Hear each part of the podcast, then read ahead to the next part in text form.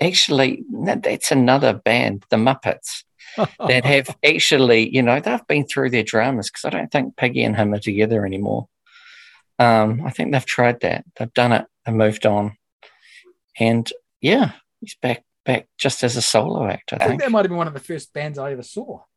I think Like as a little right. one, just Yeah. watching television, going, "Oh, that's a that's what a that's a band." That's what a real different band looks like. Yeah, I, I agree. You're probably right, David. Absolutely. One of our first experience of bands would have been the Muppet Show. Yeah, Veteran Mayhem. Great. Yeah, and I remember just yeah, that's that's one I'd like, always go to for quiz night. Say eh? you go out and the people go, oh, what, what should we have for a name of a quiz? And everyone's like, oh, I don't know. I always go Doctor Teeth and the Mayhem Band, and they're like, what? What planet are you on? I'm like, Doctor Teeth and the Mayhem Band. Awesome.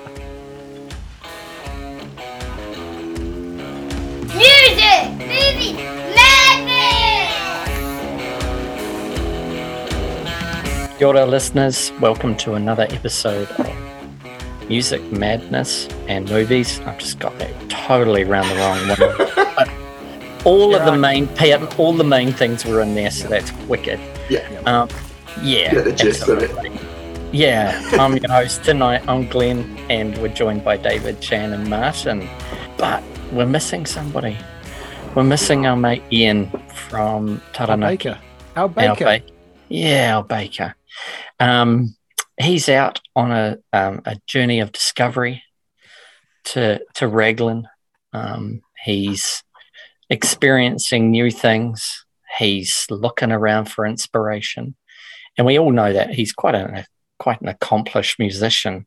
So he's looking for inspiration for writing a new batch of songs. Um, and one day we'll hear those songs, whether or not you like them or not. It doesn't matter. It's going to be pretty cool to find out. So, Ian, when you do get to listen to this, when you're out there in the tranquil nature of Raglan, hi.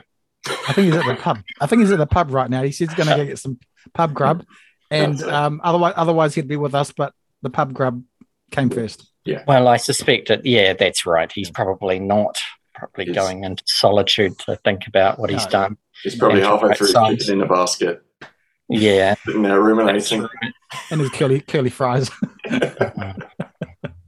Absolutely. Um, and also, um, dear listeners, we were going to be having our first guest star tonight, Dom Tupu, um, who was going to join us. And Dom's an old mate of mine from way back, and he's a hardcore muso and um, also a DJ as well. So he was going to join us to talk about himself. We were going to ask him questions, and also um, the year he'd picked was 1996. So remarkably, we've actually prepped for 1996, but we thought it'd be unfair to sort of, you know, quit that idea um, because it's a good one and it's always good to Mm. hear other voices. Um, so we're going to leave 1996 and we're going to go back into more comfort zone territory, even more of a comfort zone territory, and we're going to get to the 70s. So Oh, this yeah. is a s- this is a super sounds of the 70s episode, and we're picking 1977. Disco, Yeah. baby. What and you know year. what? I don't think any of us have picked disco, have we? No. And we're right in the middle of that disco.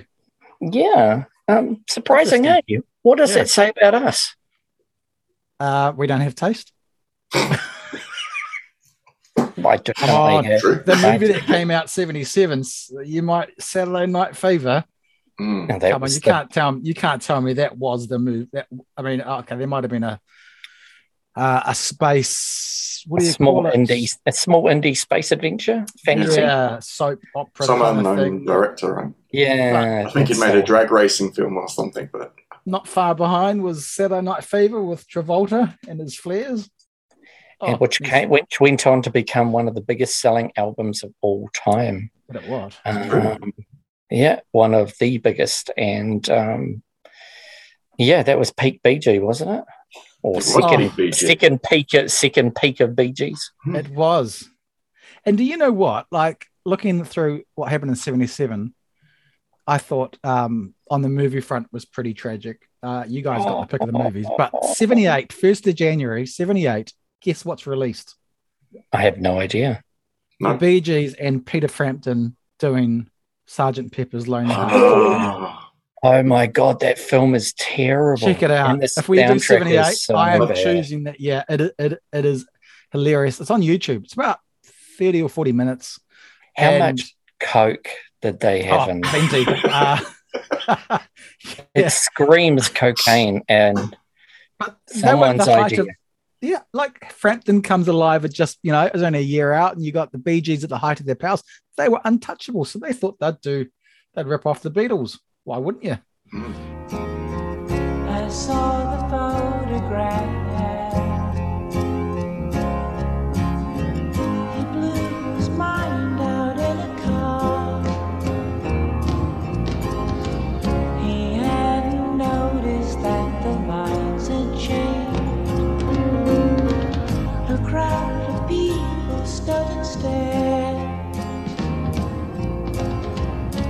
Seen his face before. Nobody was really sure if he was from the House of Lords. I saw the film today. Oh boy. The English army had just won the war. Oh, It- it- absolutely it did- horrific. it did coincide with a bit of a um, a Beatle um, Revival? uh, revival at the time. Yeah, Mm. so uh, bizarrely, there was another one about that time. Even John Lennon Oh, started feeling a little nostalgic for it all back at the day. yes. Mm, who knows? But yeah, we haven't chosen disco. No, we've We stayed haven't. away. No. Um, is- is that because it's more in our comfort house to talk, talk about other things? I just think there were better albums. if I'm honest. you know? Disco, yeah, great. Okay, I'm, I'm not anti disco in any way. I'll happily put on a bit of Donna Summer from time to time. But ABBA. Mm, yeah, Oh yeah, ABBA released a movie. They had ABBA the movie. they did have ABBA the movie. Yeah. uh, what, Set in Australia Stewart? as well, wasn't Oh, it? It was on their yeah. Australian tour, I seem to And do remember. you, and yeah, and do you know the biggest selling band in New Zealand is ABBA?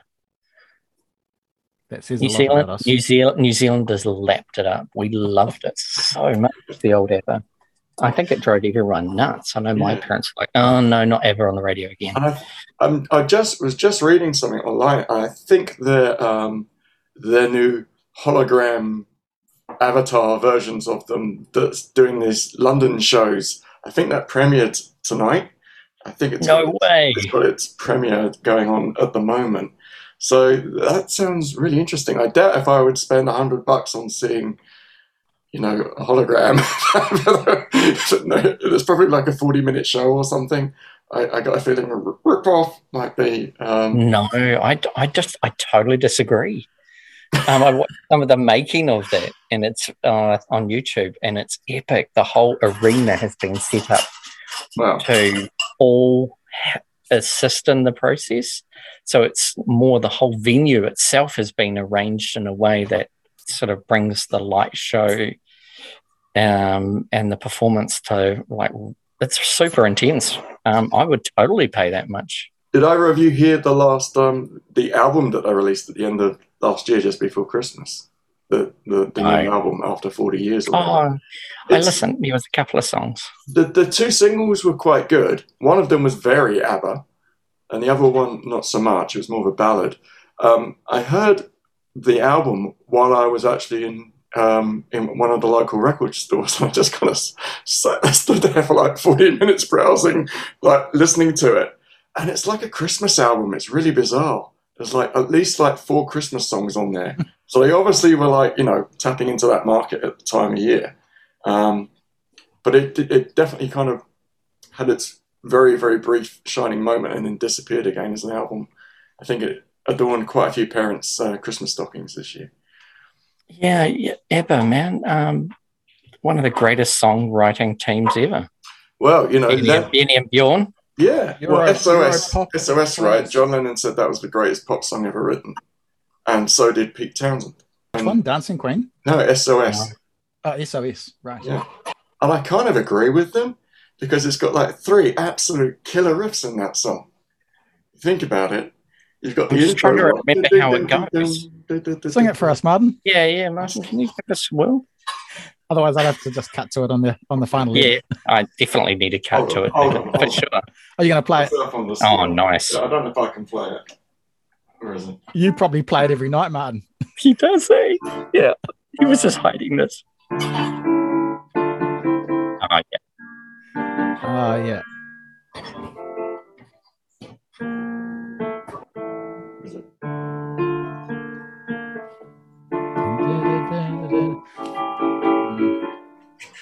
that one. yeah. Glenn, Glenn, And you get that. Yeah. Settle- settle down, mate. You're in the Falcon. Yeah. Oh, well, Riffs- all three riffs in that song are brilliant, and and yeah, it could mm. have like carried a lesser song on their own. the, br- the bridge is awesome. Yeah, Dun, dun, dun, dun, dun, dun, dun, dun, dun, dun, dun, dun. and it's Oh, got we that great little moogie bit in the middle with the um, um stuff, which is just brilliant.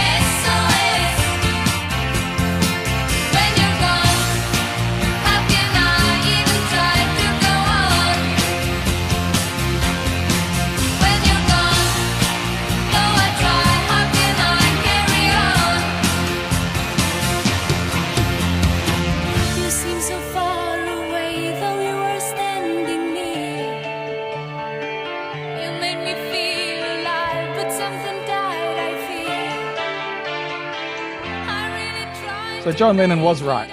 Yeah, Lennon and uh, Pete Townshend both both Yeah, yeah, totally yeah, correct. yeah. Yeah, Yeah. great song. Yeah, and, great and, pop and, song. both, and both of them have got, um, yeah, they've definitely got some experience. Mm. Um, They're we've there judged. yeah. Look, it's amazing. We've just started off.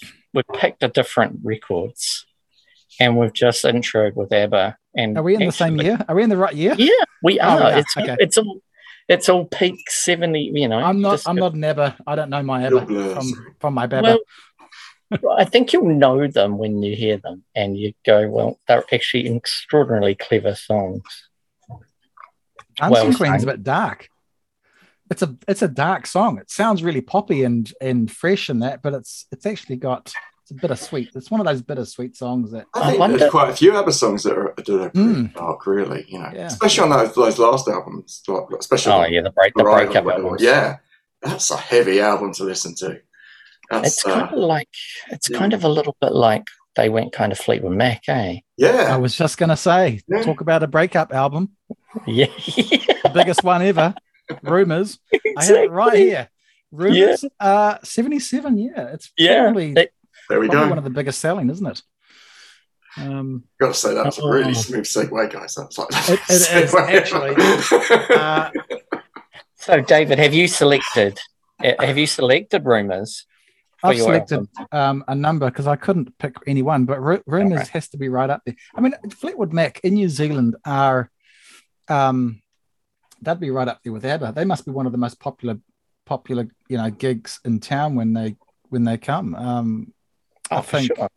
so on this album, you've got, I mean, you've got all the the radio tunes, right? So that we know, Dreams and Don't Stop and Go Your Own Way. But you've got this beautiful song um, called Never Going Back Again by Lindsey.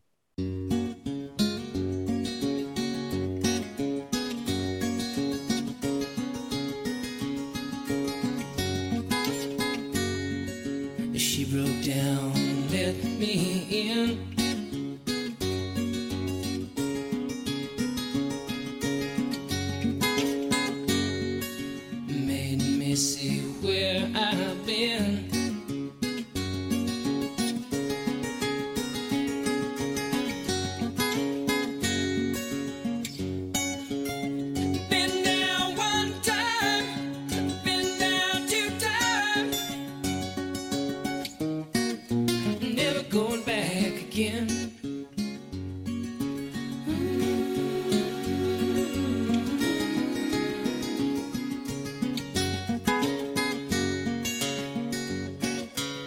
amazing. And then you've got um, oh, the chain. That is an amazing song. Mm. Oh, love that song. It's and it still sounds the production on this. I don't know if Lindsey did this. I'm not sure, but production on this Yeah, album I is think so so, yeah. good. That it's that that the chain. It sounds like it was recorded yesterday. Um, Songbird. That's another beautiful song. Um, The chain's quite a weird one in the UK because it got used in an advert, but it didn't play like the song bit. It was the bass bit. Dum, Oh. yeah, yeah, yeah. And And they used to use it a lot on the um, Grand Prix coverage as yeah, well. yeah, that's exactly yeah. It was used in like um, I think it was a Lucozade ad or something with, with like two dragsters going going at it, and they, they had that playing on the top of it. So everybody knew that bit of the song in the UK, but probably didn't know the, the the rest of it or like the first like three and a half minutes of it.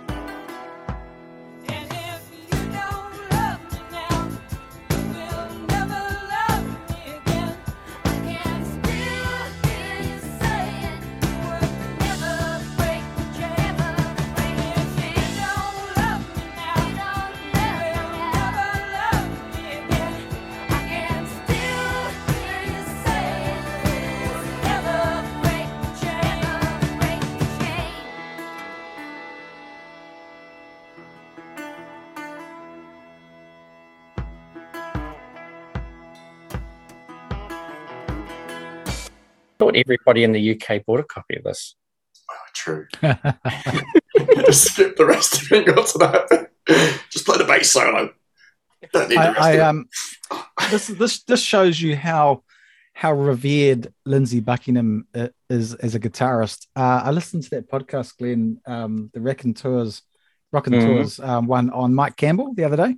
But when it came to being the lead guitarist for Fleetwood Mac and playing Lindsey Buckingham stuff, he absolutely was petrified because Lindsey's got such a unique style. I mean, he, he plays with his fingers, right? So he's not a he doesn't use a guitar pick, but um, a- and, he improvises a lot. So if you watch watch him on, on that um the dance, I think it is that concert they did in '97, he improvises a lot. And so Mike Campbell was absolutely humbled as anything when he was asked to play um, Lindsey Buckingham. And of course, it takes two fantastic songwriters um, in Neil Finn and Mike Campbell to, to fill the shoes of one Lin- Lindsey Buckingham in some ways.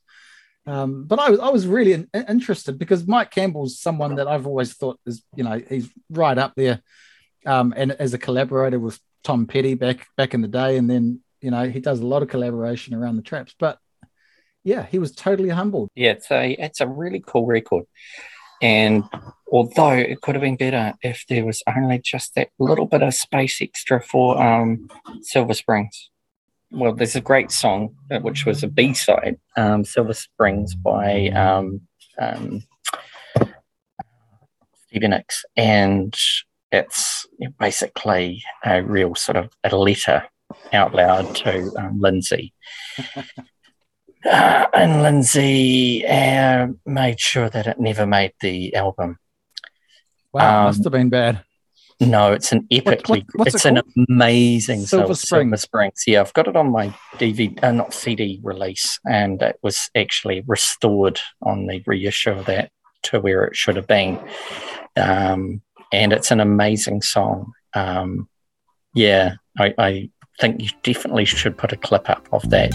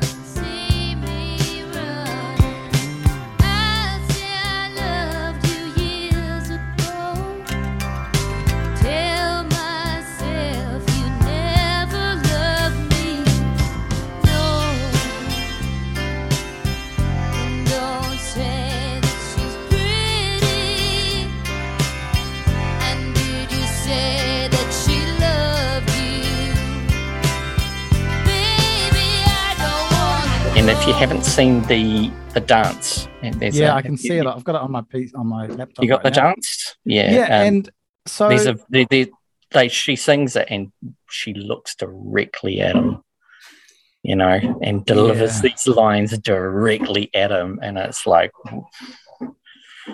it's, it's oh, this, I'm just watching your too much personal shit going on well, this is good. There's Yeah. there's a lot of this online. about, You know the background to it. Oh the background of silver springs is epic It's the Um, Lost she- breakup anthem. Oh my goodness! I got I got to read this. yeah yeah oh, i can't believe you didn't know this story No, No. I, I had no idea. what's did an you know, amazing Martin? song No, no, I'm unaware of that one. No way. It's Silver Yeah. Springs, man. I heard it and I was just blown away because I hadn't heard this song very often. B side of, And- of which Oh, I can't remember now. Um, I'll find it, mate. Don't worry. yeah, no, no, no, you will. You'll definitely get it. Yeah. No doubt you'll be putting some stuff on our Facebook page all about the story of Silver Springs. Hmm. I hope you do because it is an amazing story. I'll Yeah, make yeah. sure that goes on the playlist as well this week. I, I will. It's one of my all time I think we just recut Mac. rumors. Let's just recut rumors. Well, You, I know, you, you I know- can do it, mate. I know the band felt bad about it um, later because it's not there and sort of restored it in in one of the CD. I think it was 40 year anniversary release of it.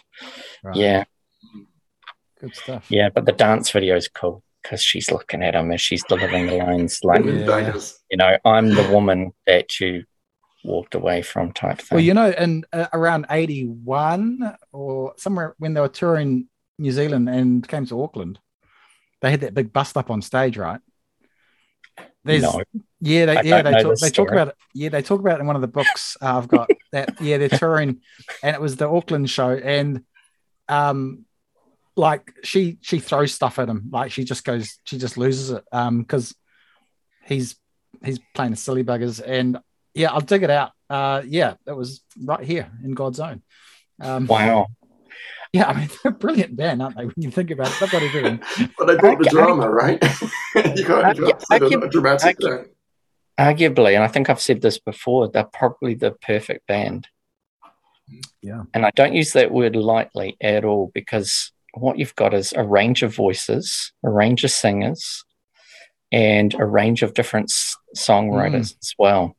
And Totally. they've- and an amazing band leader who's been able to keep that band together, Mm. which is an extraordinary achievement considering all that personal drama that's going Mm. on Yeah, and he yeah. still manages a way to reinvent Fleetwood Mac from way back in the blues days, um, and still go, still going on. I Mm. mean, the guy Mick Fleetwood's a legend Absolutely. who's been able to achieve that. He's got a Kiwi front in it now.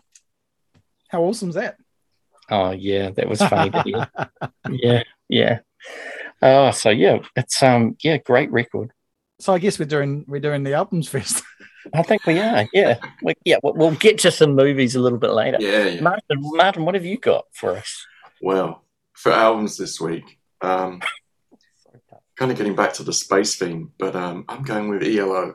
I'm going with Out the Blue Oh. by ELO. I I was going to choose that, but I, I left it for you. Did you know that? I Oh, saw that you. and I thought because I because I saw I know you've got it on your wall. You're looking at it right now. I am looking at it right now. It's right there on my wall. Yep. Oh, you're very sweet, David. Is this a poster that you've got there? I've got I've got like four album covers in frames on my wall, and that's that's my that's the one that always draws my eye. Actually, It's such a great. that you album don't cover. you don't rotate them out. I, I keep meaning to, but I'm far too lazy to do it. Um, Mm. But um, yeah, it's um, yeah. I mean, it's it's such a great album. You know, if, if you want to kind of talk talk to someone and say like, what are ELO all about? You just play that one, really. Um, and like you know, I, I, I seven of the tracks on it are on like the greatest hits album. so it's like it's it's it's a pretty epic album, yeah, and a double album. I don't. Is Yeah. this the first double album we- we've kind of covered? I don't know. Oh, we did. It's we a- did it oh yeah, no, no, Mm. it probably is. Um, is, was it a debut album or is it? No, it was like their seventh release, I think. Oh, right. Okay. So they were well into it career wise by that point. But, you know, I think they just found their peak late in life, yes, as a band. Um, you know, it was also, um, you know, Jeff Lynne, um, who was the, the writer and obviously the singer and, and guitarist as well, um, obviously did a lot of work with the Beatles, and you can definitely kind of hear some of that influence coming through as well. The strings, um, there's there's a heap of like string section work on on the album, and the orchestration is is meticulous. It's really really well done. I'm not sure who the orchestrator was for that album, um, but it's um, yeah, you know, if you listen to things like Mr. Blue Sky, everybody knows like the the main body of the song. song, which always kind of cuts off Yeah. at a certain point, usually when it's on the radio. But there's like a an, an addendum, an, an additional part to it, where it kind of goes on this big kind of prog rock kind of odyssey for like three or four minutes, um, and it's just it, just outstanding string. The the orchestration on it is is remarkable. It's such a cool sounding album. Even now, it still sounds fresh. It, it's um, you know, there's not many kind of 70s albums like that I can think of that I would say haven't really dated. But that one is kind of, for, for me, is kind of like a timeless album. It, it's one of those ones I can go back to, like the Beatles, really, in a lot of ways. Um, Wow. I- There's a big similarity. Ian would be like, "No, not more Beatles, guys." Um, he's, But he's not But here. what- so- yeah, what it, um, I think one of the Beatles said, "Yeah, Jeff Lynne just made a, a career out of stealing our stuff." yeah, And he's he's it may have been even George, probably. who's one of his mates. yeah, Yeah, good Yeah. good mates one of the wilburys right and i mean he he's a he's a really interest, interesting producer right so um because he did a lot of tom petty stuff uh back in the day um as producer uh, and and i don't think he likes i don't think he believes in um uh recording altogether he he prefers to sort of um what do you call it sample it or whatever is sort of I'll layer it all up. layer it all, yeah. Which of course, I, I suppose, you know, a bit more flexibility and, and in terms of your sound engineering, and, and then when you do your mix, you've got you got total control. Um, just over each- reading here, he actually wrote the entire album in three and a half weeks. He basically Yeah, locked himself in a chalet in the middle of the Swiss Alps and wrote the Crazy. How many songs are on here? Like uh, 16, 17? Something like that, yeah. Um, I and then- love Turn to Stone and Sweet Talking Woman. They Question. are probably my favorite songs That's- on that. that's-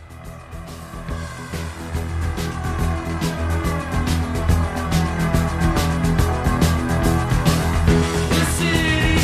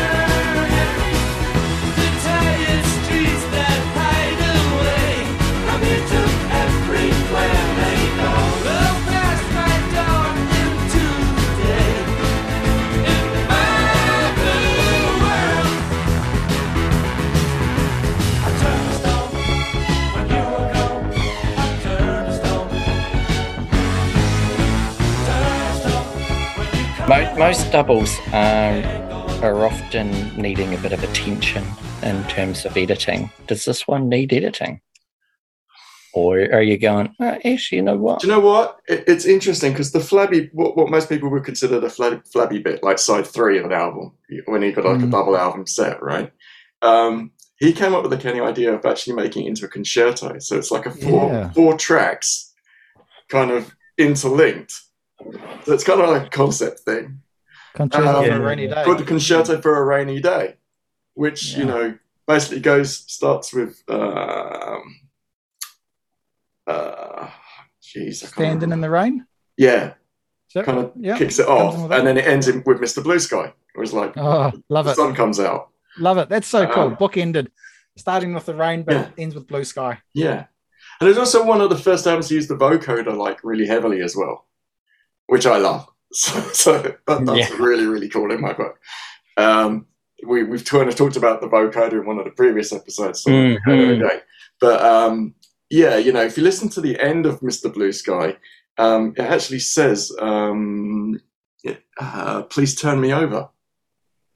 Oh, all right. So And that- it's the, record, it's got some it's got some choral and stuff in it as well, isn't it? So- yeah, yeah, yeah. I mean, it goes pretty epic towards the end. That's Yeah, pretty I like that, that, that first minute or two of Mr. Blue Sky. I really love with that dun dun dun dun. Yeah. Um, yeah, I mean, some really hooky, great songs on there. Turn to Stone, Mr. Blue Sky, Sweet Talking Woman. Um, it's Over. That's another cool one. Um, not quite in the same, I guess, um, same level of recognition as some of the other ones, maybe, but still a really cool song. Uh, Wild West Hero is on that album as well. Um, yeah, I, I just, there's something about that album, and it, it kind of captured me from a very young age. I remember mum and dad having it. And Mm. the album cover was the Mm. first thing that drew me because I was like, oh, sweet, like spaceships, this is going to be awesome. And then you open the album up, and, and I think there's a gatefold poster in there, but there's also um, like a, a pop up that you can make, a bit like Sergeant Pepper with the mustache and, and that. Hmm. But it was the spaceship, and you can make like a 3D spaceship that actually you had like a little stand thing as well that you stood it up. He, I remember he so that. wanted to. He so wanted to be a Beatle, didn't he? You did. well, they are to to spaceships what Floyd is with to lasers, I guess, right? Because if you go to a concert from e- an ELO concert, right, the stage looks like a spaceship. Yeah. they set the whole Mhm. stage up as this flying saucer. It's epic with all the blues and the reds, uh, the neons. It just looks amazing. looks like the album cover. I mean, Yeah. brilliant. So the That's album awesome. cover is, is like is like this huge kind of multicolored rainbow spaceship flying saucer, Mm, and then there's a mm. little shuttle kind of docking at it, Mm. and and the shuttle actually has um, the number JTLA eight two three L two written on it, which is actually the uh, the catalog number for the album. So quite a neat little little neat little trip that Yeah. I put there. Nice. Um, it was heavily in, in, uh, influenced the album cover by 2001. That's that's where the idea for it really kind of came from, and they actually used it on the previous album, uh, which was a New World Record. Um, but this is the one that kind of cemented it really as like their, their logo, and, and it became their, their thing. And yeah, absolutely, when they were touring, um, it was the proper Spinal Tap moment where like the spaceship comes down and opens up, and out come the band kind of thing, you know. So yeah, they, they went for it. I, I, re- I reckon Parliament probably beat them on that, the Mothership Connection, because that, yeah, you've seen that. I don't know if you've seen Yeah. these on Mothership. They, it's exactly what happens, and guess so. Parliament come out. Yeah, Jeff Lynne must be um, one. Oh, he's he's definitely one of those singers. How old is he? Seventy four. If you if you listen to him, he's put some stuff out in the last couple of years. He sounds as good as he always has sounded. Um, yeah. And he looks he- like he looks the same. He doesn't look like he's aged in the last forty years. no, no. space travel will do for you. But he Um, did a lot of effects on his voice too, didn't he? Back in the day. Yeah, yeah. I mean, you know, you can you can say what you want about the music, whether you like it or not, but production wise, it's pretty darn good. Like he knew Well- stuff. He knew, you know. Yeah, you kind of know a Jeff Lynne production when you hear it. Yeah, yeah. It's very He, he's got his own his own sound. sound. Mm. Yeah, he does. It's like, um, you know, I'm not going to go and say it. You say him. Yeah, it's like, you know, uh, the guy Carpenter. He's the Carpenter's sound. You know, there's the Jeff Yeah, yeah. Lynne sound, the Carpenter's sound, and stuff like that. Yeah. Which probably was also peaking around that time too, wouldn't it? Probably was. yeah, probably. Mm. Yeah, yeah. Yeah, So but yeah, you're right about his voice. His voice does still sound strong. Like I, I, I've heard like the, the live album they did a couple of years ago, the Wem- at the Wembley Stadium one, and it's Yeah. phenomenal. It's Yeah, a brilliant, I've got that. brilliant live show. It's like wow. He, he teamed up with the Langley sisters. I don't know if you know know who they are. They're um No. they're uh, I think three sisters, um, British, uh, multi instrumentalists. Um, they look amazing, right? So they've got they've got the the the looks, they've got the skills and talents and the voices, and he teamed up with them. Um, and and the production for that live at Wembley, and and that if you look at the YouTube videos, um, he's just he sounds. I mean, he, he looks like he's a guy in his late forties right? And he's 70 something, 71 or 72. I mean, it's, he's just amazing. Um, full credit. He really looked after his voice. Or he's put Unlike- it through I would say, effects. unlike poor old John Bon Jovi, have you seen that video that's doing the rounds at the moment? Oh my No. word, it's it's not pretty, not pretty at all. Uh, his voice is just completely shot. Shot. Yeah. He was doing um, "Living on a Prayer," and basically Mhm. came on, sang the first line, and literally got the crowd to sing the entire rest of the song because he sang it so out of tune, so croaky, and so like Uh, off time. It was like this is just a disaster before it's even Well, started. that, yeah, it's a tr- well, when, yeah, the amount of touring him and that band did. Oh no yeah, Wonder the, no wonder the voices, you know. yeah. Mm. But I think I mean- a point where you just have to kind of call it a day, or at least like get some help for it. But um, the fact that like you know they they I think they just started another world tour, so he's probably like you know up to it into his elbows and like he can't get out of it, and he's totally contracted into it. But at the same time, it's like it's so Bon Jovi- unfair on the fans. Yeah. really. but he must be what six? No more than sixty, I would have thought. yeah. But you know, I think that's the difference between. Um, Oh, he, it's, it's You sort know- of a lap band, wasn't it? He's yeah, you know, when you've got someone who's literally like having to scream, scream it out every night. Yeah. God, it's going to take a toll. Yeah, yeah. Mm. I remember seeing a concert a few years ago with Carole King, um, and it was just appalling. Like the same kind of deal. Just, just you know, it sounded like a frog singing. It was just so croaky and horrible. And I just thought, Uh, nah, you know, sleeping dogs that lie. You is know, that a little nod, Martin, to Kermit? no, no Kermit, Kermit. Um, no, I thought you might have not intentionally anyway. Maybe maybe because he, it's he turned six, Kermit moment. 67, didn't you say? Or Yeah, something? yeah, and he's still in fine voice as well. He sounds fine. Yeah, Yeah. he's looked after his Mhm. voice, definitely. Well, well, that's what Swampier does for you. eh?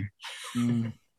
He's probably on the weed a lot too, because you hang out a lot. you So, would be too if you had Miss Piggy chasing you 24 7. You got Doctor Teeth as a dealer, you know. That's Oh, yeah. you know, that's the good stuff. And uh, Be- Beaker is your roommate. Yeah, there you go. I mean, um, actually, that, that's another band, the Muppets, that have actually, you know, they've been through their dramas because I don't think Piggy and him are together anymore. Um, I think they've tried that. They've done it. They moved on, and yeah, he's back back just as a solo act. I think. She was definitely Fleetwood Mac 70s. and Yeah, well, it is. It's kind of like Fleetwood Mac, yeah, but with Muppets. Phil. Wasn't Doctor Teeth the Mayhem Band? Eh? Those guys were rocked. Brilliant stuff. And one of the one of the I think it's one of the guitarists is called Floyd. That's right. Yeah. That's right. It's the- I think that might have been one of the first bands I ever saw. I think Like probably as a little right, one, just yeah. watching television, going, "Oh, that's a that's what a that's a band." That's They what a real band looks like. Yeah, I, I agree. You're probably right, David. Absolutely. One of our first experience of bands would have been the Muppet Show. Yeah, Veterinary mayhem. Yeah, and I remember just yeah, that's that's one I like always go to for quiz night. Say you go out and the people go, oh, what, what should we have for a name of a quiz? And everyone's like, oh, I don't know. I always go Doctor Teeth and the Mayhem Band, and they're like, what? What planet are you on? I'm like, Doctor Teeth and the Mayhem Band. Awesome. That's so cool. Uh, well, we're coming up to the end of side A, and we've barely scratched the surface of 77.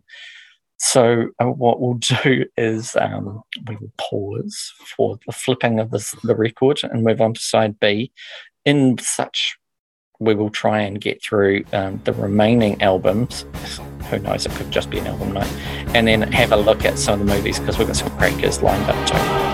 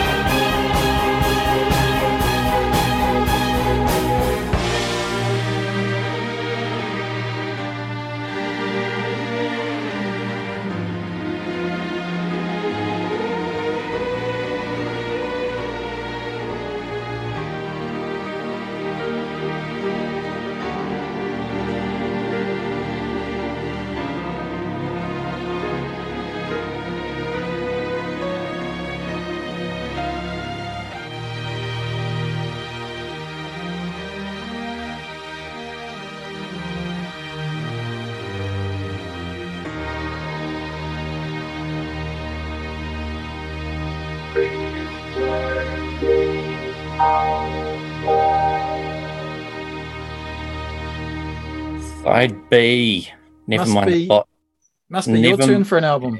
It is. Never mind the bollocks. Here's the Sex Pistols. Ah. Hey. Cue intro music. Yeah. Damn.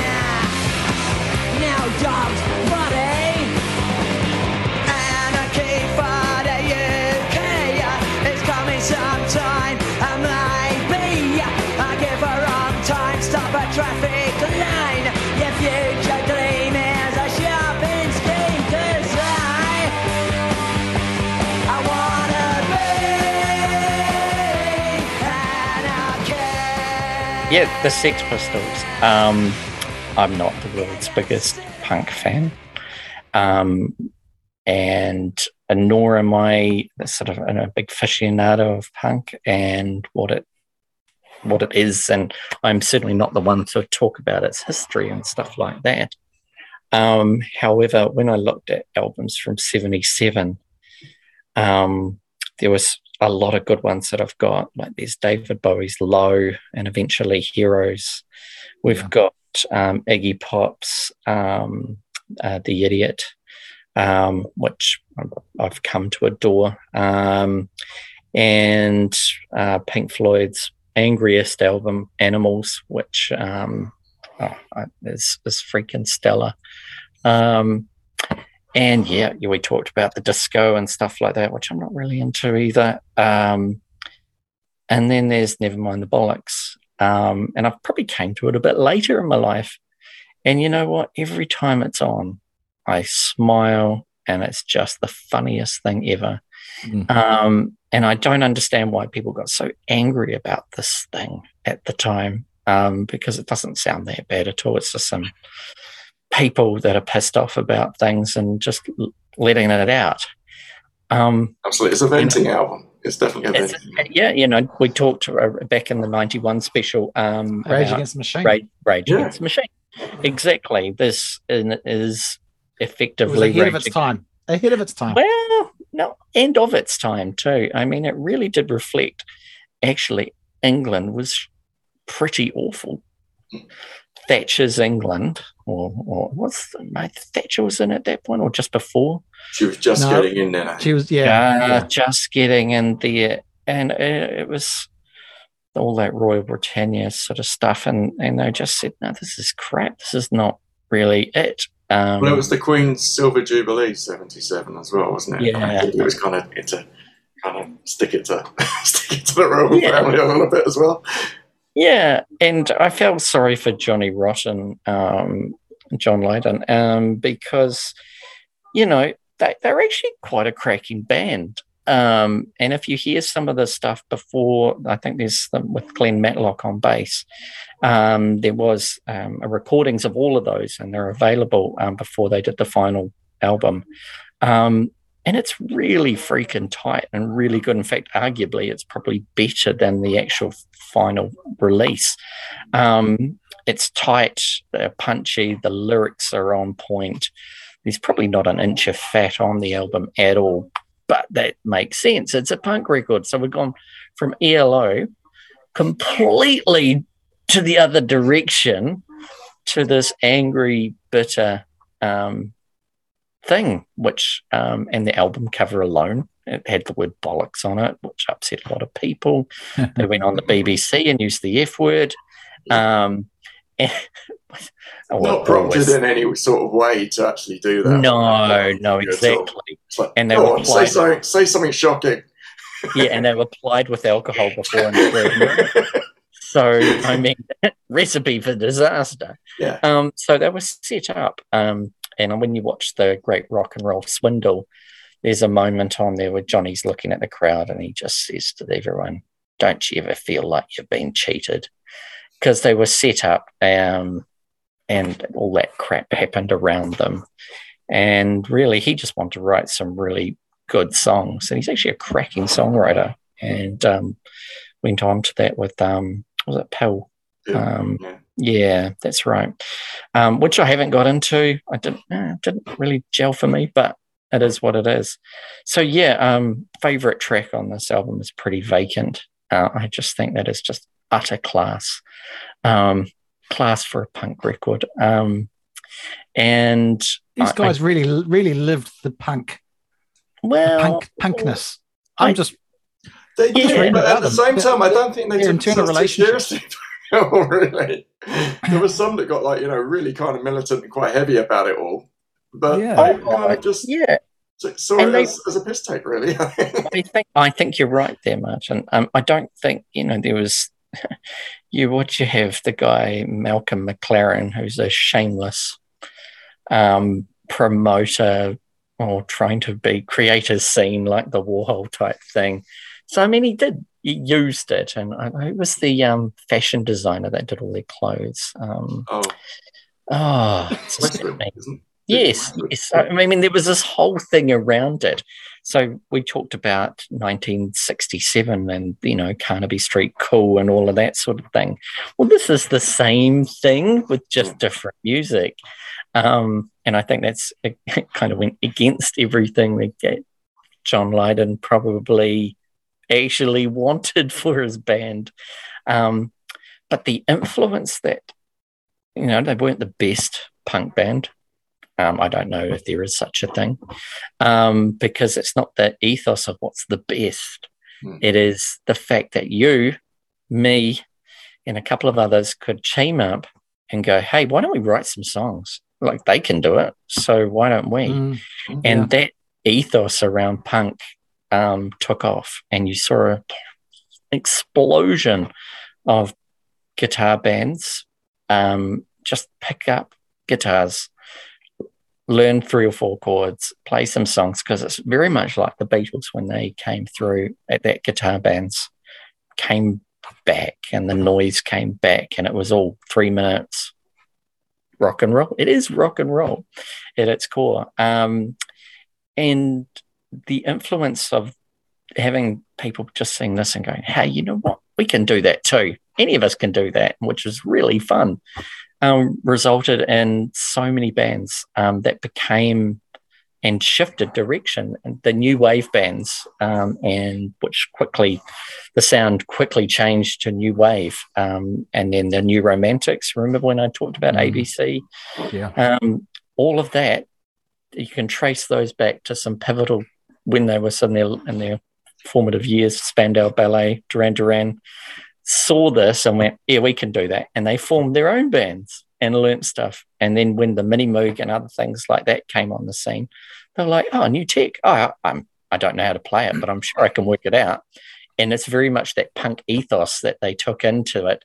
And then all those sounds came into it um, and they just veered off in a very, very, very different direction. But at its heart, um, so many of them saw the Sex Pistols and they saw what they could do. Plus, you mix in the um, uh, the glam rock from earlier in the seventies, and you're going out with new wave.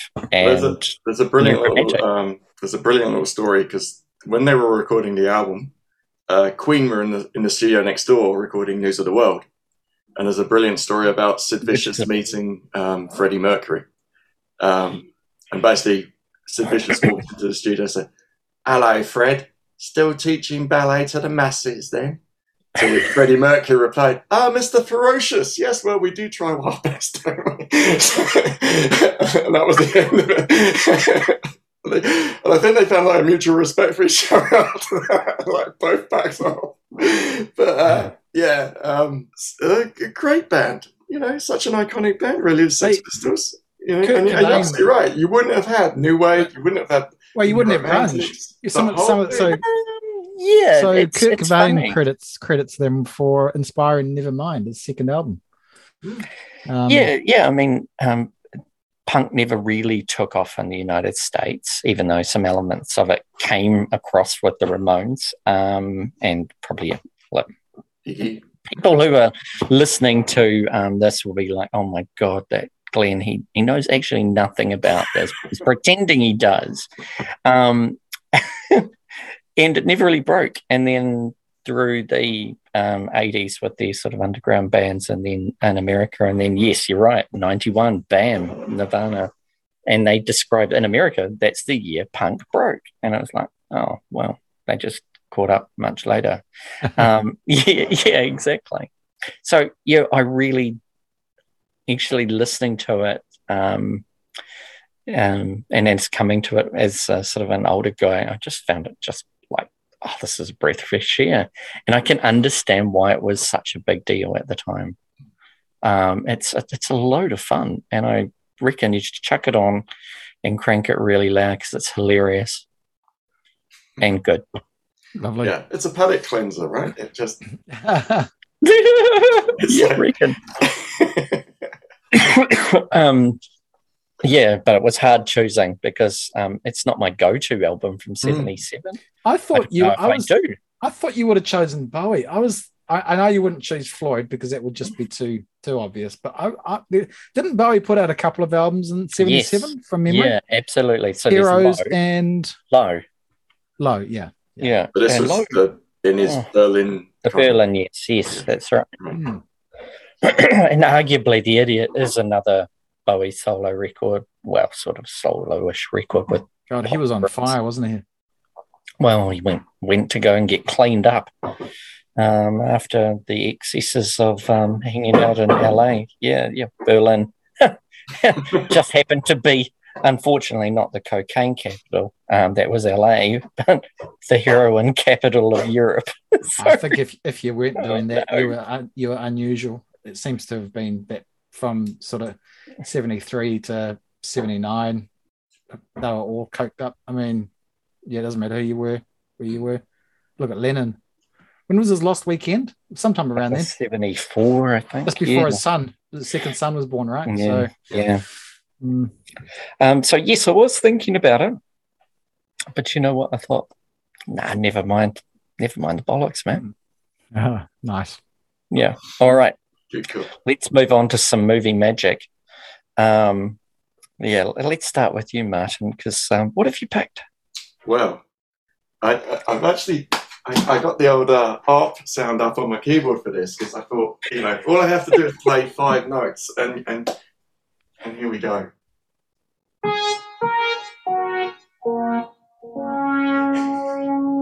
If everything's ready here on the dark side of the moon, play the five tones.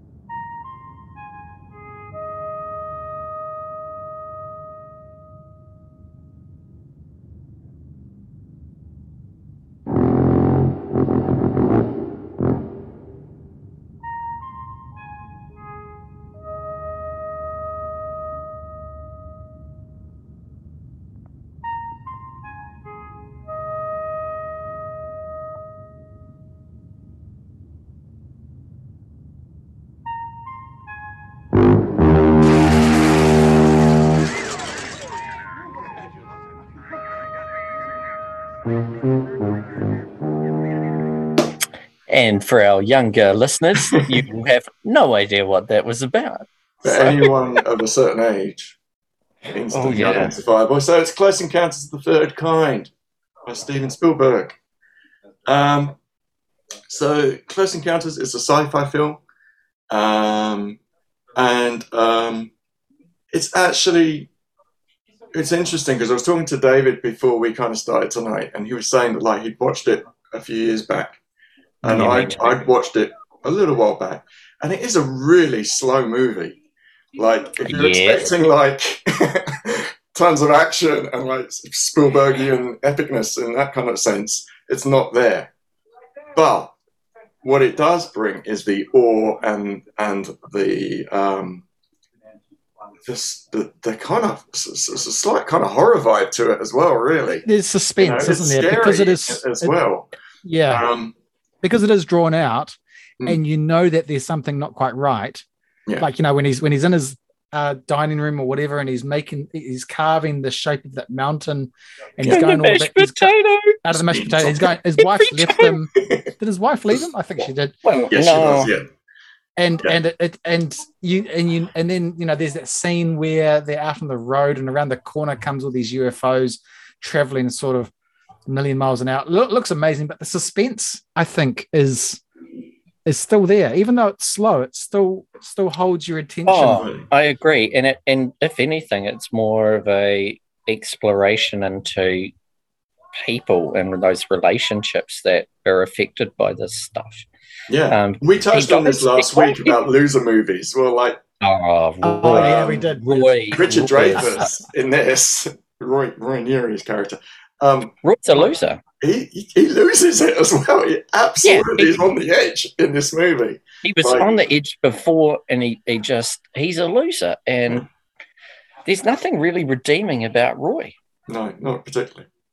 Especially when he like digs up the backyard and shovels it through through the window into the into the cellar to build Oh, the. As a, Yeah. as a kid, when I saw this film, eventually, when I was a bit older, and the fact that he did that with the mashed potato, I just thought that was one of the funniest things ever. And even now, me and my wife laugh sometimes when we've got mashed potato, and you look at it, and you're just there's, there's a look, there's a look between us, like.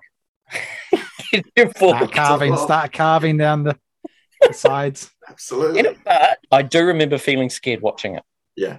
It is. It's- it's got a couple it of is like, really quite creepy scary. moments. It, it's Yeah. You know, and this was like you know, the, the, it was just basically his follow up for to Jaws. So in terms of like the suspense element, he was at his peak, I think, with these two in Mhm. terms of that side of it, of his filmmaking. I also think it's probably one of his most cinematic films to watch um, because it was shot anamorphically, which is like super widescreen on like 70 mil film instead of 35 mil film. Yeah. And part of the reason for that was for the special effects um, to make them look sharper um, and kind of more, more vibrant. Um, but there's a couple of scenes in this that really kind of stand out for me. One is the first time he actually encounters the ship when he's in the truck and he's stopped at the crossroads. Oh, Mm, And- mm, yeah, that's awesome. It just goes silent, completely dead for like probably a minute, probably at least 60 seconds of film. And then suddenly everything switches back on. And it's like the biggest jump in the whole film, really. Um, but it's just brilliantly, brilliantly done. Uh, and the other scene really is um, with the the female character in the movie. She has a, a, a toddler son who gets abducted by the aliens, and and the scene of his abduction um, as well. It's just it's just a masterclass in how to do it, really. Um, yeah, and it show ratchets up- anything. Yeah, it ratchets up the suspense to such an incredible level. Um, and you don't see a damn thing. you don't just the light. Yeah. It's like ET, right? Yeah, Yes, exactly. yeah. It It's was like the ET. Same, Yeah. yeah, similar kind of, yeah.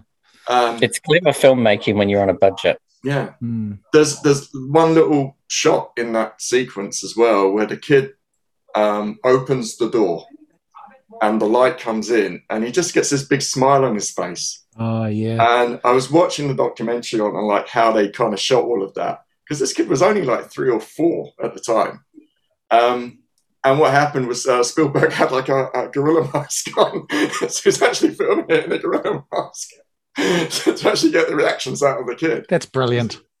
um, but you know, um, yeah, it, it's still one of my favorite Spielbergs. I, I do go back to it every so often, and and every time I get the same kind of feeling from it. It just it's just a feeling of great kind of awe and wonderment, you know. And it's Yeah. I, love the ending. I think it's brilliant. You know, he had issues with it, um, in that once the theatrical cut had come out, he then they then did a special edition.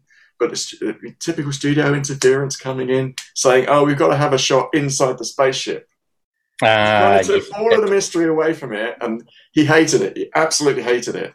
So he later managed to go back and did a director's cut where that particular thing was that element was actually taken back out, um, and all the better for it in my in my view. Um, but yeah, it's it's um it's a I brilliant, have- brilliant cool film. Yeah.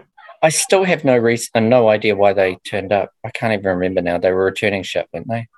Yeah, yeah. Well, they brought all of the um, all of the People back. abductees back, right? Because they all come off the ship at the end, and there's like World War II fighter pilots and That's right. God knows what, kind of Mm. walking down the ramp, kind of coming out with the aliens.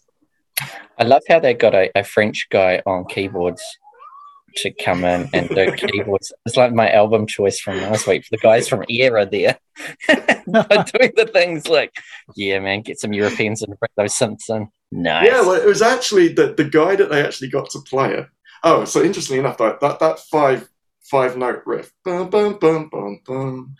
Mhm. John Williams, who composed the score for it, went through over 300 different permutations of five notes to find it out of 140,000 different permutations that Oh my apparently goodness. exist. And Spielberg went, No, I don't like that one. No, I don't like that one.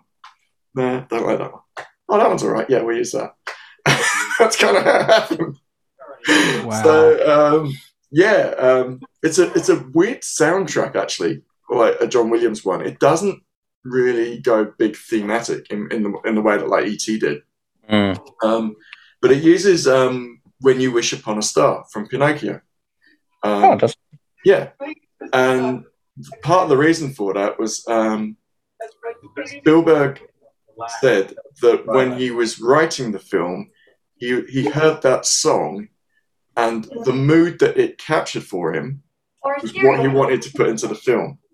So every now and again in the film, you'll you'll hear a little reference to it. There's a talk. He talks about um, uh, Richard Dreyfuss talks about taking his kids to see Pinocchio at the cinema at the movies because they'd never seen Pinocchio, Yeah. um, and it is that kind of wonderment thing that he's kind of talking about there. Yeah. Um, but yeah, I, I, as I say, it's a film. I can't watch it too often, but going back and watching it every so often, it, it just yeah, it's it's a great great piece of sci-fi, really. Wait, What's that background noise? Oh, it'll be. Sorry, that's probably me. TV or Mm. radio or something? Yeah. Sorry, I'll move to another room, eh? No worries. We can edit that. this You can. We have the technology, we have the talent. Yeah, we can do this. We We can can do this. rebuild him. Oh dear, yeah, you can tell we're really missing Ian tonight. He, he obviously fills a lot of the space, eh? yeah, usually with like sounds of crackers being eaten and stuff. Yeah, yeah, that's right. It's Could be that's what recipe. happens when it goes so quiet, eh? Oh yeah, it's a great film. Um, yeah, and let's move on to David's great film. I don't have one. you guys took. You guys took the. You guys. You guys got in before I could. We took the only two movies that came out. Really? I, I I looked for hours. Right. I've got. Oh so God, I much- didn't do that. I looked. No, I looked for a little while at least to try and find something. I looked at all types of genres. I looked at the Mhm. um, independent films. I looked at some of the old Jackie Chan films because I've seen quite a bit of his stuff in the seventies. Yeah, yeah, yeah, yeah. In the seventy-seven, um, I I was hoping that. I mean, that's how I stumbled across um, Frampton and the Bee Gees doing Sergeant Pepper. Uh, that's how desperate I got. I'm Um, sorry. Yeah, sorry. And sorry. I just didn't think it would be fair putting our listeners through a Star Wars episode, having only just done the May the Fourth um, show. So haven't really got one, guys. But um, I'm happy to hand it over to you, Glenn. And I, I know you've got a cracker there. Well, yeah, I bet you it's aged poorly. Um, very, very, very poorly. I haven't seen it in a long time, but I do remember it being um, when videos came out. So I wouldn't have even known about it um, until much, much later. Um, this is Smokey and the Bandit, and it's a road action comedy film with Burt Reynolds and Sally Field and Jackie Gleason, whoever he was. Um, and it's a road movie. And I grew up in a road transport sort of family um, on the road a lot. And one of the heroes of the movie is a guy called Snowman, Cletus Snowman Snow. And he drove a truck. and so you know, trucking was actually regarded as very cool back then. Um, Totally. Well, it was a raft then, right? Because it was this, there was Convoy convoy, exactly. Yeah, and Cannonball Run. Well, that's maybe a little bit Yeah, later, yeah. was it? But yeah. yeah, Do you so- remember Big Trouble in Little China? Do you remember Yeah. that? This is in the eighties, but the guy, Mhm, the guy there, the big gruff trucky guy, mhm, he drives a big Mack truck, which I think he uses as a weapon or something in the movie. But yeah, you're right. Mm. Trucking, trucking, and truckers were cool. Mm. Totally. They were. They were like you know, sort of cowboys of the road, and they were. They were no, not um, not linked to anybody. They could do whatever they liked. Sort of, you know. Um, yeah, and so the bandit is um, Burt Reynolds, who is actually a rather ordinary actor who just seemed to just seemed to get away with winking and smiling and delivering these terrible one-liners. But that's He's a dude with moustache, eh? it was all Yeah. about the Yeah. tash. It was just about the Oh. tash Tash, yeah. and the yeah, man. That was it. And, For the Trans and again, that, that, that's it. As a kid, there was a couple of things in this film that I loved. Um, one, the trucks. Trucks were cool because they were different type of trucks that we have here. So these were big Peterbilts and Kenworths and things like that, which were pretty epic. And then you've had the Trans Am, um, which is a character all of its own in here, the Pontiac Trans Am. Um, um, and yeah, just freaking loved it. And again, it's one of those hero cars. Um, you know, we all know hero cars. There's the one from Bullitt, um, the Mustang. Um, then we've got, um, you know, Back to the Future cars, uh, the DeLorean, and um, The you know, General Lee. Oh, the General Lee, exactly. Um, and then you've got this, the Smokey the Bandit car, which is epic. Bandit, you're reckless. And you live much too hard. Bandit, you're the joker. In the deal of the cause. You're a legend to the old men. A hero to the child. Bandit, steal a lady's heart with only Now, I just had to refresh my memory to even think about what the hell this movie is about. Um, So from memory, apparently, isn't Sally Field in it? Like a really Yep. young Sally Yep. Field, as like the, the female lead in it. Um, yes, she was yeah. indeed. Uh, I, I saw it a few years ago actually, and I didn't find it that particularly funny. I didn't, I didn't remember it having that many laughs in it, to be honest. Uh, Jackie Gleason does the slapstick thing as the sheriff, but yeah, like it, it, it wasn't. Yeah, it was more kind of like a romantic kind of dramery kind of thing, really road movie, I guess. Yeah. Oh, well, here's what it was. Here's the, here's what the synopsis of this film was, and I I don't remember it, but from him racing around and avoiding the police guy who was a dork, um, Buford T. Justice, and um, yeah, hilarious. So it was the di- directorial debut of stuntman Hal Needham. So this was actually directed by a stuntman. Um, so you know it's Wow. gonna gonna have a bit of action and stuff like that Wow. and it follows Bo Bandit Darville and Cletus Snowman Snow, two bootleggers attempting to illegally transport 400 cases of Coors beer from Texarkana to Atlanta. While the snowman drives the truck carrying the beer, Bandit drives the Pontiac Trans Am to distract the law enforcement, just to keep the attention off the snowman. And during their run, they're pursued by Sheriff County Sheriff oh, and then Texas County Sheriff Buford T. Justice. Um, yeah, and that's basically the premise of the film.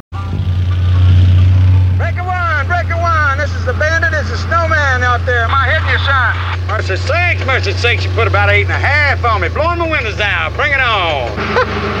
I'll be within earshot. You keep it wound up to around 90. Ten four. Hey, bandit. Me and Fred's got a question. What do you and Fred want? How come we doing this? Well, why not? Well, they said it couldn't be done. Well, that's the reason, son. That's good with Fred. We're clear. and four. Uh, I've just, I've just Good old boys. Somewhere Good in old my boys. subconscious, I've just remembered there are two characters in it who who make a bet with them that they won't do it from memory. And I Mm, think I'm, I'm pretty sure one of them's called Big Enos, and the other one is Enos. Little Enos. yes, just just having a look. Big Enos and Little Enos. Yes, um, yeah, and um, he rescues her. fr she's a runaway bride and hops in the car. Um, and as a result, she's trying to get away from, um, and obviously not a particularly good relationship. Um, and as you may as imagine, they fall in love, and yeah, This, this is So- about a road trip, well, yeah, bootlegging, yeah. Bootlegging Yeah. road trip. Yeah. and our our our fourth partner in crime is currently on a road trip. Yes, Did he you, is. did you but choose in a this, Trans Am. No, I chose Well, it in a hurry. I we chose don't this in know a that. hurry. Martin? Let's I be chose honest. We don't know that. No. Sure. I chose it. I chose it in a hurry because um, I saw that Close Encounters was there. I thought, nah, and we've done Star Wars, and it would be wrong to bring that up again. And then I thought, oh, that movie had a big. I remember that, like as a kid, loving the you know the fact that Mm. you know cars got destroyed and Yeah. There was um, cars and trucks, and it was a lot of fun. Well, I remember it being fun. I don't know if it would stack up now, but who knows? Um, yeah, um, it's interesting. I saw, and, and kind of the one that kind of followed it really was the Cannonball Run. Which, yeah, yeah. memory, was actually the first kind of Western movie that Jackie Chan was in as well. Um, oh, yes, I remember he came along in that Mitsubishi Starion, eh? the Starion. kicked a bit of ass with Jaws from James Bond, and then Oh, like and disappeared off into the sunset. It was terrible that film. It was so bad. Yeah, But yeah, same thing. I, yeah, I mean, it was it was all about the cars, really. Let's like trash as many cars as we can, you know. but yeah, um, Hal ne- he, Needham, who you said is a stuntman, he um, he worked with Burt Reynolds in quite a few movies. yeah. Um, He's so smug. Burt Reynolds in it is just so. Well, yeah, he's the epitome of smugness, though. But you know, he was Uh. at the time, you know, sexiest man alive, probably like three or four years in a Oh. row. I would imagine. You know, it was all about the with those chest rug and the and the tash. Yeah.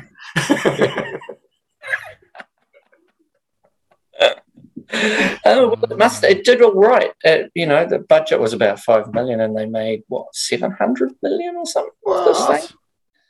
Yeah, what does it say here? What does it say? It goes, yeah. Uh, oh no, three hundred million.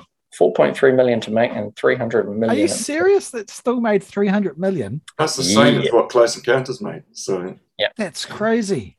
Yeah, yeah, absolutely. Um, and uh, uh, like as I said, um, it just it was a big hit on video, um, and continued to be when we were Yeah, yeah. when videos came to New Zealand in like 1990. Um, no, we got a little earlier than that. Yeah, It was Betamax. so yeah, that that that was my film. So that's the Lovely. only thing I've got left. Yeah, Well, it wasn't. It wasn't great. I Before we look end at- up, have a look. What else came out that year? No, I I found something that was so obscure. Um, I can't remember what it's called now, but it was about an, a post-apocalyptic world. Two guys, the start of the movie, they hate each other for about five minutes, and then somehow uh, there's a nuclear bomb detonated somewhere in in America, and they've got to go across land together to go and get some special thing to help protect the remaining people or something like that. And it's got Mm. aliens. Oh, not it's got not aliens, but it's got um, zombies. I think it's it's got everything you can imagine, um, and it just doesn't have a plot.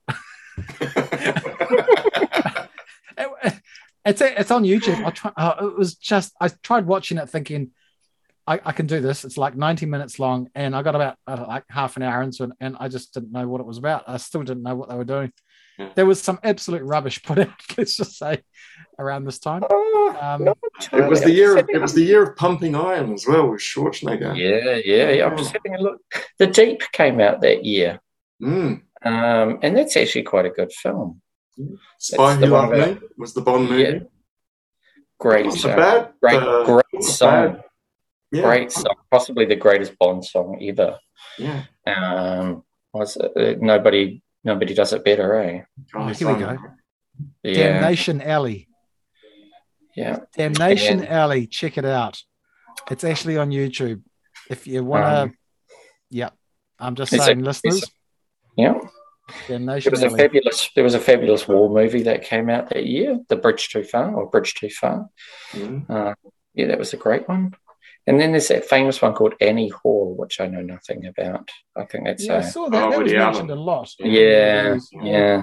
Woody Allen, I find real hit and miss. Like, No, I find them kind Not of watched. awful. not watched too many of them, but yeah. I think you have to you have to like it, eh? You have to, I, and I don't.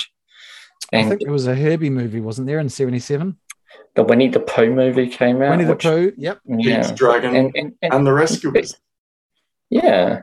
There you go. So yeah, actually, it wasn't so bad. Was, was that? And then there was this awful movie called Capricorn One. Um. Uh, yeah. uh, But yeah. So yeah, well, you know, it wasn't too bad. I really wasn't don't. too good see either, really, was it? Let's be honest. I don't know. Well, from our perspective, for some people who are into disco, Saturday Night Fever was freaking everything, wasn't it? That's a strange film, Saturday Night Fever, because it's not what you kind of think it's going to be. Really, it gets really It's a bit adult. dark, eh? Mm. lots of very severe adult themes going on in that movie later. Yeah. And I think there must have been like because there must have been like a TV edit of it basically that took all of that subtext out of it.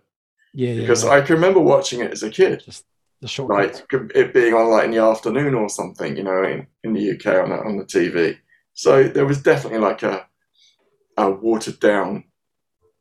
Let's just show John Travolta doing his stuff. walking down the Um, street and then going yeah. straight on. and so it was And about five that- minutes that long. and, and, and, and wasn't that the last that anybody saw of him um, until Pulp Fiction? Pretty much. Like, uh, yeah, Yeah. yep. because that was a big deal. Just the fact that it was the um, return of of Travolta. Hmm. I remember. I, I didn't Mm. even I didn't even see it in the cinema, but I knew it was a big deal because he and then he came back. Did it? Wasn't he in? But they did uh, a sequel, didn't they? They did Staying Alive. But wasn't he in that thing with Nicolas Cage? Um, Oh, Face Face Off? Off. Oh god, that after was that. so. That has to be one of the worst films I've ever seen in my life. I've never seen it. Yeah. Oh, that's a John Woo movie, and John Woo he does. He's, he's not a bad filmmaker, but he just went hardcore on the slow mo, Slow mo. Yeah, he was known for the slow mo. and And the it's dance. just it was. Uh, the, I'd have to say that is one of the worst films I've ever seen in my life.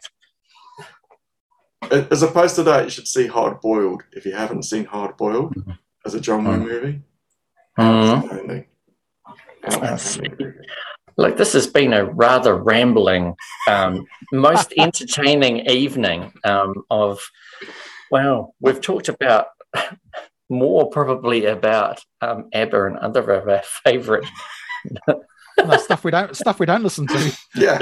and Uh, movies we don't want to watch. yeah, yeah. no, no, exactly. Um, so, um, yeah, I think um, it's been a most enjoyable evening. I hope our listeners um, have enjoyed the ramble as well, and I hope that they um, have found some gems to have a look at or avoid.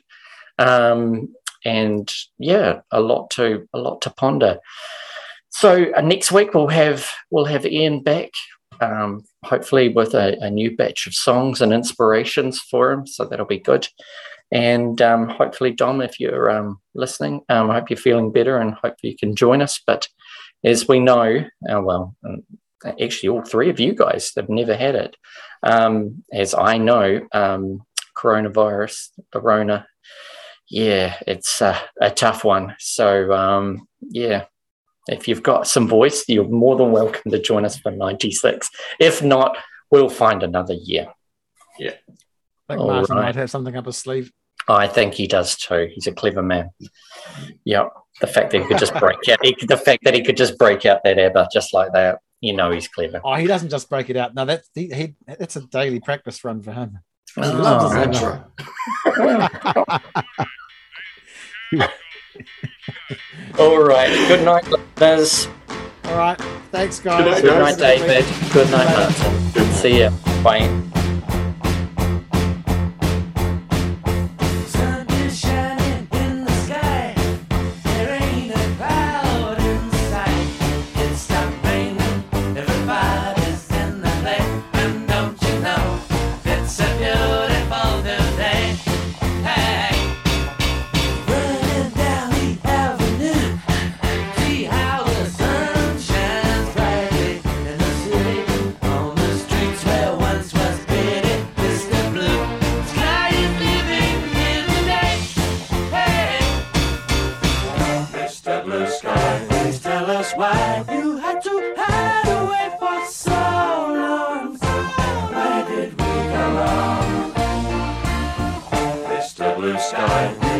Us why you had to hide away for so